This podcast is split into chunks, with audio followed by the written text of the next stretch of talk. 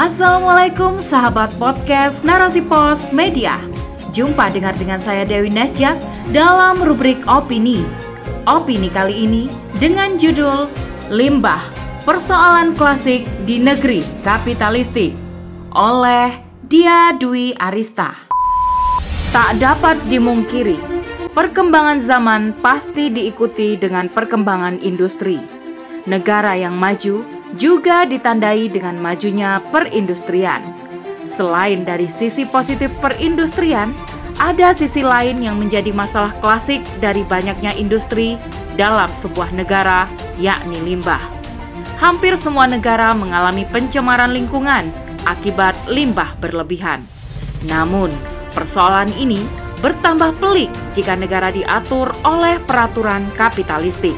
Diwartakan c n n indonesia dot com, para peneliti dari Oseanografi Lembaga Ilmu Pengetahuan Indonesia atau LIPI mendapati dua pantai di Jakarta, Muara Angke dan Muara Ancol, tercemar dengan parasetamol berkonsentrasi tinggi. Kandungan parasetamol di Muara Ancol sebesar empat ratus dua puluh nanogram per liter, sedangkan kandungan parasetamol di Muara Angke tercatat lebih tinggi, yakni berada di angka enam ratus sepuluh nanogram per liter. Angka ini mengantarkan kedua teluk tersebut menjadi teluk dengan konsentrasi parasetamol lebih tinggi dari Brazil dan Portugal. Hal ini dikhawatirkan berbagai pihak akan berpengaruh pada peternakan kerang di sekitar Laut Jakarta. Belum lagi dampak jangka panjang yang belum diketahui membuat pemerintah harus ekstra waspada. Sebab pencemaran tersebut terkait dengan keselamatan lingkungan dan warga. Profesor Zainal Arifin, salah satu seorang peneliti dari B R I N, yaitu Badan Riset dan Inovasi Nasional, mengatakan bahwa kemungkinan sumber pencemaran berasal dari tiga hal.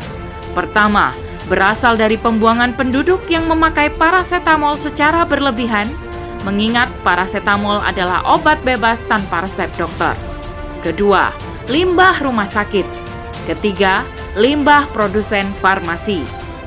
Data yang diperoleh tim ini menunjukkan dua dari lima muara terdapat kandungan parasetamol, yakni muara Sungai Ciliwung Ancol serta muara Sungai Angke. Pencemaran adalah peristiwa masuknya suatu zat atau benda asing pada air atau udara yang menyebabkan perubahan terhadap komponen aslinya. Sedangkan menurut Yogi Ikhwan, Humas Dinas Lingkungan Hidup D K I Jakarta, mengatakan segala sesuatu yang tidak berada di tempatnya serta melebihi kadarnya disebut pencemaran. Begitu pula dengan parasetamol yang ada di Muara Ancol dan Angke. Dampak dari pencemaran pun beragam, mulai dari rusaknya biota laut, penurunan kualitas air, hingga gangguan rantai makanan. Pemerintah pun telah mengeluarkan peraturan pemerintah tentang pencemaran laut yang tertuang dalam P P nomor sembilan belas tahun seribu sembilan ratus sembilan puluh sembilan. Karena pencemaran dianggap menjadi masalah genting yang harus mendapat penanganan segera. Namun, apakah kasus pencemaran menghilang meski telah dipayungi undang-undang? Banyaknya pencemaran lingkungan kerap terjadi di belahan wilayah Indonesia. Data yang diambil dari b p s dot go dot i d menyatakan, jika pada tahun dua ribu empat belas, pencemaran air di Indonesia mencapai delapan ribu tujuh ratus delapan puluh enam kasus.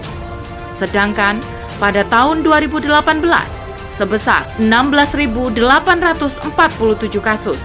Kemudian, pencemaran tanah pada tahun dua ribu empat belas sebanyak seribu tiga ratus satu, lalu pada tahun dua ribu delapan belas sebesar dua ribu dua ratus.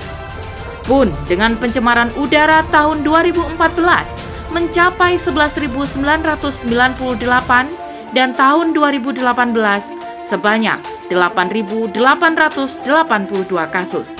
Hingga saat ini, kasus pencemaran seringkali berulang. Kendornya peraturan dinilai sebagai faktor utama yang menjadikan tangan-tangan nakal tidak pernah tobat untuk membuang limbah sembarangan. Hal ini diperparah dengan perilaku masyarakat yang membuang sampah serampangan. Aliran sungai bak tempat sampah berjalan membawa pergi berkantong-kantong buangan. Begitu pula, perilaku instansi seperti rumah sakit juga dinilai tidak lebih baik. Banyak obat yang telah kadaluarsa dilarung di sungai, menambah pekat kandungan air dengan zat-zat tak dikenal. Longgarnya aturan menjadi sumber petaka bagi lingkungan. Apalagi banyak daerah di Indonesia merupakan tempat industri. Perusahaan yang dibangun berdekatan dengan pemukiman penduduk menghasilkan limbah yang dapat mengubah kandungan air tanah dan sungai sekitar. Kandungan yang berbahaya akan berefek domino terhadap lingkungan dan kesehatan. Air sumur yang diminum oleh warga akan terkontaminasi zat-zat tambahan, berakibat pada turunnya kualitas kesehatan. Bahkan, jika aliran sungai yang tercemar digunakan sebagai pengairan lahan pertanian, peternakan ikan dan bebek, bisa dibayangkan bahwa kesehatan masyarakat sungguh dalam keadaan terancam. Namun sayangnya, pembenahan pemerintah seperti tak bertaji. Masih banyak perusahaan yang melanggar dan membuang limbah sembarangan.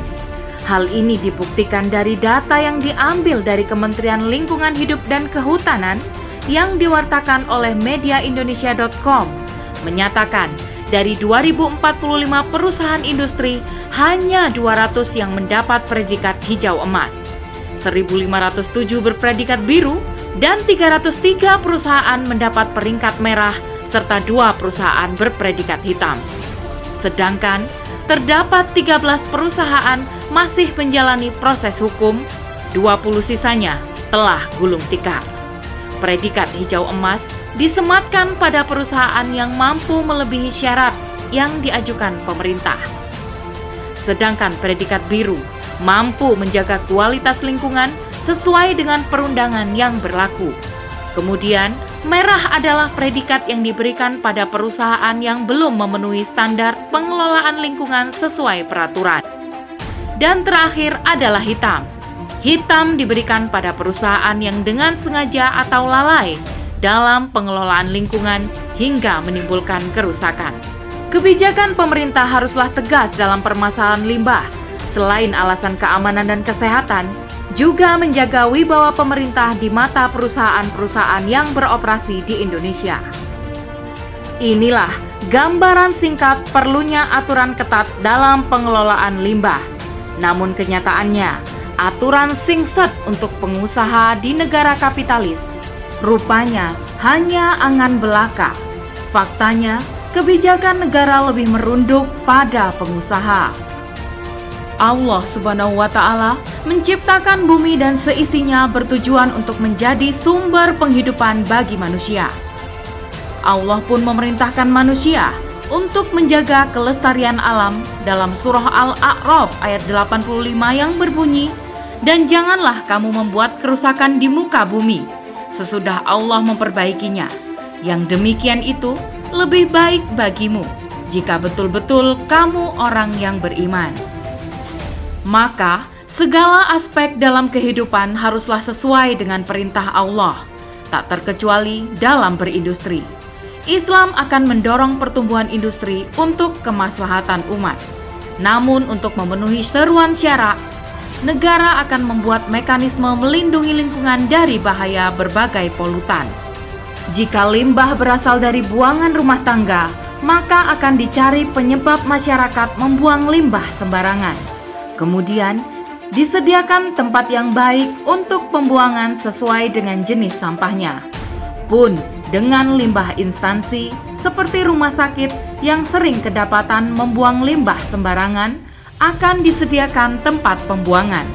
Begitu pula dengan perusahaan, limbah yang terbuang harus dipastikan tidak mencemari lingkungan. Perusahaan dituntut agar mengelola limbahnya dengan benar.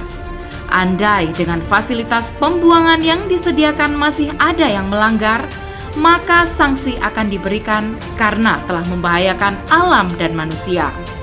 Sanksi akan diputuskan oleh qadhi atau khalifah, karena sesungguhnya manusialah yang bertanggung jawab atas segala kerusakan yang ada di bumi. Hal ini sesuai dengan firman Allah Subhanahu wa Ta'ala dalam surah Ar-Rum ayat empat puluh satu yang menyatakan, "Jika dari tangan manusia kerusakan di darat dan di laut terjadi, maka dari itu dibutuhkan sebuah sistem yang mampu merawat bumi beserta makhluk di dalamnya. Sistem tersebut haruslah dari Sang Pencipta alam semesta, yakni khilafah." Allahu a'lam bishawab.